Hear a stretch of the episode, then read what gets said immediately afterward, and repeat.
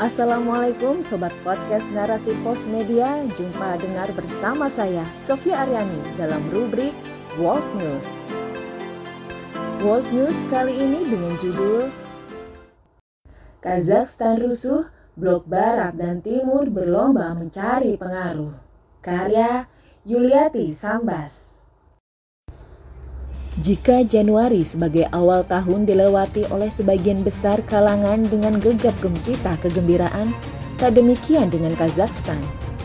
Negara di Asia Tengah bekas pecahan Uni Soviet yang sebelumnya dikenal sebagai wilayah stabil itu mengawali tahun 2022 dengan guncangan dahsyat yang memorak-porandakan negerinya. Guncangan dipicu demo warga yang menuntut penurunan harga gas cair LPG untuk bahan bakar kendaraan. CNN Indonesia 9 Januari 2022 melansir laporan dari Kementerian Kesehatan Kazakhstan yang menyatakan bahwa 164 orang tewas dalam aksi demo hingga Minggu 9 Januari 2022. Meski Presiden Kasim Jomart Tokayev menyatakan tuntutan pendemo telah diikuti dengan menurunkan harga LPG, namun kerusuhan terlanjur menyebar hingga kedua jantung kota negeri, Almaty, dan Nur Sultan. Mobil polisi dan gedung-gedung pemerintahan tampak terbakar. Suasana terasa kian mencekam hingga pemerintah setempat mengambil kebijakan berupa pengumuman kondisi darurat nasional dan jam malam. Perdana Menteri Askar Mamin dinyatakan lengser diikuti bubarnya kabinet. Untuk meredakannya, sebanyak 2.500 pasukan dari tim keamanan gabungan yang dikomandai Rusia atau CSTO pun diturunkan. Kazakhstan, negeri muslim di bawah bayang kekuatan blok barat dan timur.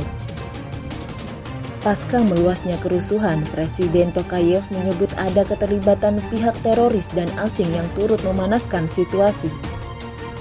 Adapun Barat menuding Rusia lah yang berkeinginan mengangkangi Kazakhstan. Sangat kentara dari ucapan Menlu AS Antony Blinken, ia berpendapat akan sulit bagi Kazakhstan untuk lepas dari pengaruh Rusia ketika mereka telah mengundangnya. Hal ini diucapkan ketika Tokayev meminta bantuan Rusia sebagai ketua CSTO untuk memadamkan kerusuhan yang terjadi. Lagi-lagi dengan pandangan yang muncul di Kremlin, Pihak Rusia ini justru menuduh demo ricuh tersebut bisa meluas menjadi apa yang mereka namakan revolusi warna.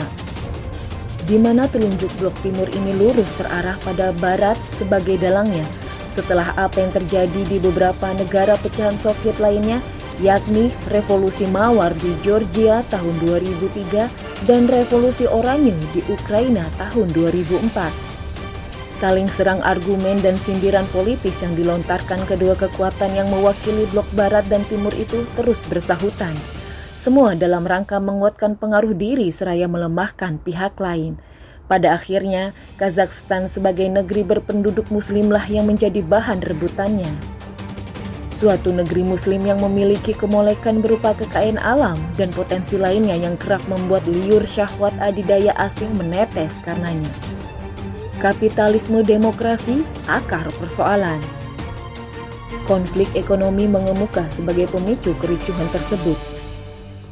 Di mana rakyat merasakan keterjepitan hidup dengan semakin tak terjangkaunya harga-harga kebutuhan, terkhusus harga LPG yang kian membumbung. Ketidakadilan berlangsung lama dirasakan oleh rakyat.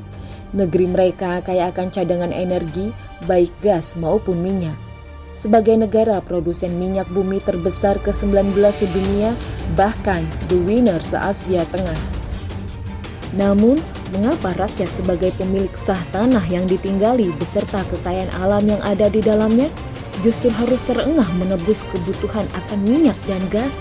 Sungguh kekecewaan yang menyesatkan. Korupsi dan praktik-praktik kapitalistik yang dimotori oleh oligarki pun kian menggurita dan membuat rakyat muak. Oligarki dari elit politik, penguasa negeri berkolaborasi dengan korporat dalam negeri, wilayah regional, Rusia, Cina, hingga asing barat. Jika ditelisik lebih jeli, didapat benang merah dari kenyataan perih berupa kegagalan ekonomi, gurita korupsi, dan cengkraman oligarki elit penguasa dan pengusaha Semua itu tidaklah berdiri sendiri-sendiri dan terjadi secara insidental. Permasalahan-permasalahan yang berlaku baik di Kazakhstan maupun beberapa negara bekas Soviet lainnya, bahkan di dunia pada umumnya, disebabkan diterapkannya sistem ekonomi kapitalisme yang didukung oleh sistem politik demokrasi. Inilah akar persoalannya. Kapitalisme memberikan keleluasaan para perampok harta kekayaan suatu negeri. Dalam hal ini, giant corporate menguras habis atas nama kerjasama luar negeri, investasi, dan istilah halus lainnya. Di mana mereka mendapat dukungan dari negaranya, blok barat maupun timur, bahkan sangat kasat mata di mana mereka berlomba memperluas pengaruh dan kuasa demi langgengnya kepentingan ekonomi kapitalistik dari negaranya masing-masing.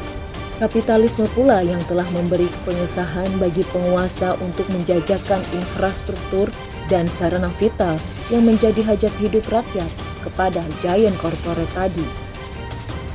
Berdirinya beberapa korporasi minyak Rusia dan satu milik Amerika menjadi buktinya – Tambang uranium sebagai aset besar Kazakhstan pun telah memberi peluang Rusia untuk meraupnya.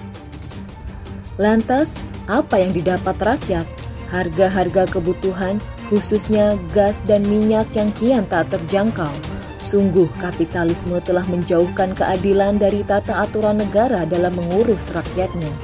Rakyat lantas kian terpana ketika rasa frustasi mereka diekspresikan dengan turun ke jalan, menuntut keadilan, Justru itu mendapat tindakan represif dari penguasa yang diharapkan memberi solusi kesejahteraan juga keadilan bagi keluh kesah yang dihadapi. Sistem politik demokrasi yang berslogan From, by, for the people nyatanya tak memberi ruang untuk mengakomodasi kehendak rakyat yang katanya sebagai pemilik sah kekuasaan dan kedaulatan. Yang ada justru sosok-sosok penguasa otoriterlah banyak bermunculan di sistem demokrasi tawaran solusi hakiki dari Islam. Jika kapitalisme demokrasi justru mewadahi watak serakah penguasa, pengusaha, dan adidaya dunia, tentu dibutuhkan sistem kehidupan lain yang 100% mengayomi, mengurus, dan mempersembahkan keadilan hakiki bagi seluruh rakyat. Sementara sistem sosialisme komunis telah lebih dulu gagal ketika dianut oleh pendahulu negara-negara bekas Uni Soviet itu. Sungguh, masih ada satu alternatif sistem kehidupan lain. Ia telah nyata mampu memberi pengayoman, pengurusan, dan keadilan hakiki bagi semua pihak yang ada dalam naungannya. Tentu dengan satu syarat, aturannya, standarnya, hingga pedomannya dianut dan diaplikasikan secara menyeluruh, tidak dipilah atau dimodifikasi dengan sistem lain. Ia adalah sistem kehidupan Islam sebagai ideologi di mana terdiri dari akidah dan tata aturan syariat yang komprehensif. Islam terbukti mampu menjawab semua kebutuhan manusia secara naluriah, bahwa secara naluriah manusia mencintai keadilan, kasih sayang, pengayoman, pengurusan, dan terpenuhi semua hajat asasinya. Peradaban emas, adil, dan sejahtera telah tercatat dalam tinta sejarah dunia selama ratusan tahun. Keadilannya meliputi semua ras, agama, suku, hingga bangsa. Terhitung sejak baginda Rasulullah Muhammad SAW, sang Nabiullah dan negarawan, mumpuni mengurus kaum muslimin dan umat manusia lainnya yang ada di Madinah. Diteruskan oleh Khulafaur Rashidin dan khalifah-khalifah sesudahnya, hingga kekuasaannya terbentang dari timur hingga barat, dari Maroko hingga Merauke. Semua mendapat pengurusan dan pengayoman dengan keadilan yang hakiki. Itu karena Islam mengamanahkan ke pundak para penguasa untuk mengurus secara adil semua rakyat dengan berpegang teguh pada aturannya yang agung. Kelak di yaumil akhir, kaki mereka tak akan bergeser barang sejengkal pun jika semua urusan rakyatnya tak tunai dipertanggungjawabkan. Sebagaimana hadis Rasulullah Shallallahu Alaihi Wasallam, pemimpin atau khalifah adalah roin atau pengurus rakyat dan ia bertanggung jawab atas pengurusan rakyatnya. Hadis Riwayat Bukhari Syariat menetapkan bahwa kepemilikan itu wajib dikembalikan pada kehendaknya yang maha adil. Bahwa semua harta kekayaan alam baik hutan, sungai, lautan beserta isinya, dan apa-apa yang ada di perut bumi sebagai harta bersama atau al-milkiyah amah. Pengelolaannya diserahkan pada negara yang dinamakan Daulah Khilafah Hasilnya wajib dikembalikan semua untuk kesejahteraan rakyat secara keseluruhan. Betapa adilnya hukum Islam. Di sini tak akan didapati lagi rakyat yang merasa sesak karena kebutuhan mereka harus ditebus dengan lembar uang yang tak sedikit. Sebagaimana fakta miris di alam kapitalis. Mustahil ada pula adidaya lain di dunia yang saling memperebutkan pengaruh di daulah khilafah Malah justru khilafahlah yang kelak menjadi adidaya dunia dengan keadilannya. Sebagaimana potret nyata masa lalu yang dipenuhi kemilau dan indah. Penguasa atau khalifah pun diberi kewajiban untuk mendengar keluh kesah dan aspirasi semua warga melalui mekanisme langsung atau dititipkan suaranya pada wakil rakyat yang disebut sebagai majelis umat.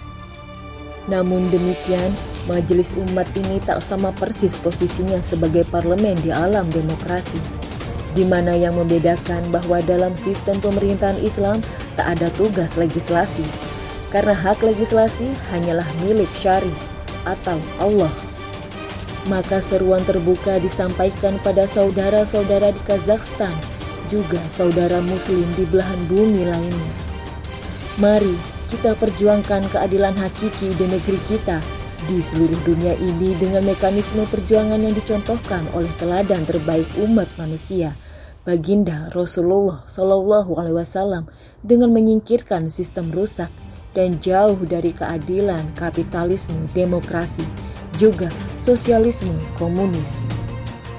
Mengenyahkan nasionalisme yang menjadikan negeri-negeri Muslim tersekat dan lemah Mari bersama-sama memperjuangkan tegaknya hukum-hukum Allah di bawah sistem pemerintahan daulah khilafah yang mengikuti manhaj kenabian. Hingga tak perlu ada lagi Kazakhstan-Kazakhstan lain yang rusuh tersulut pengaruh adidaya dunia. Wallahu a'lam.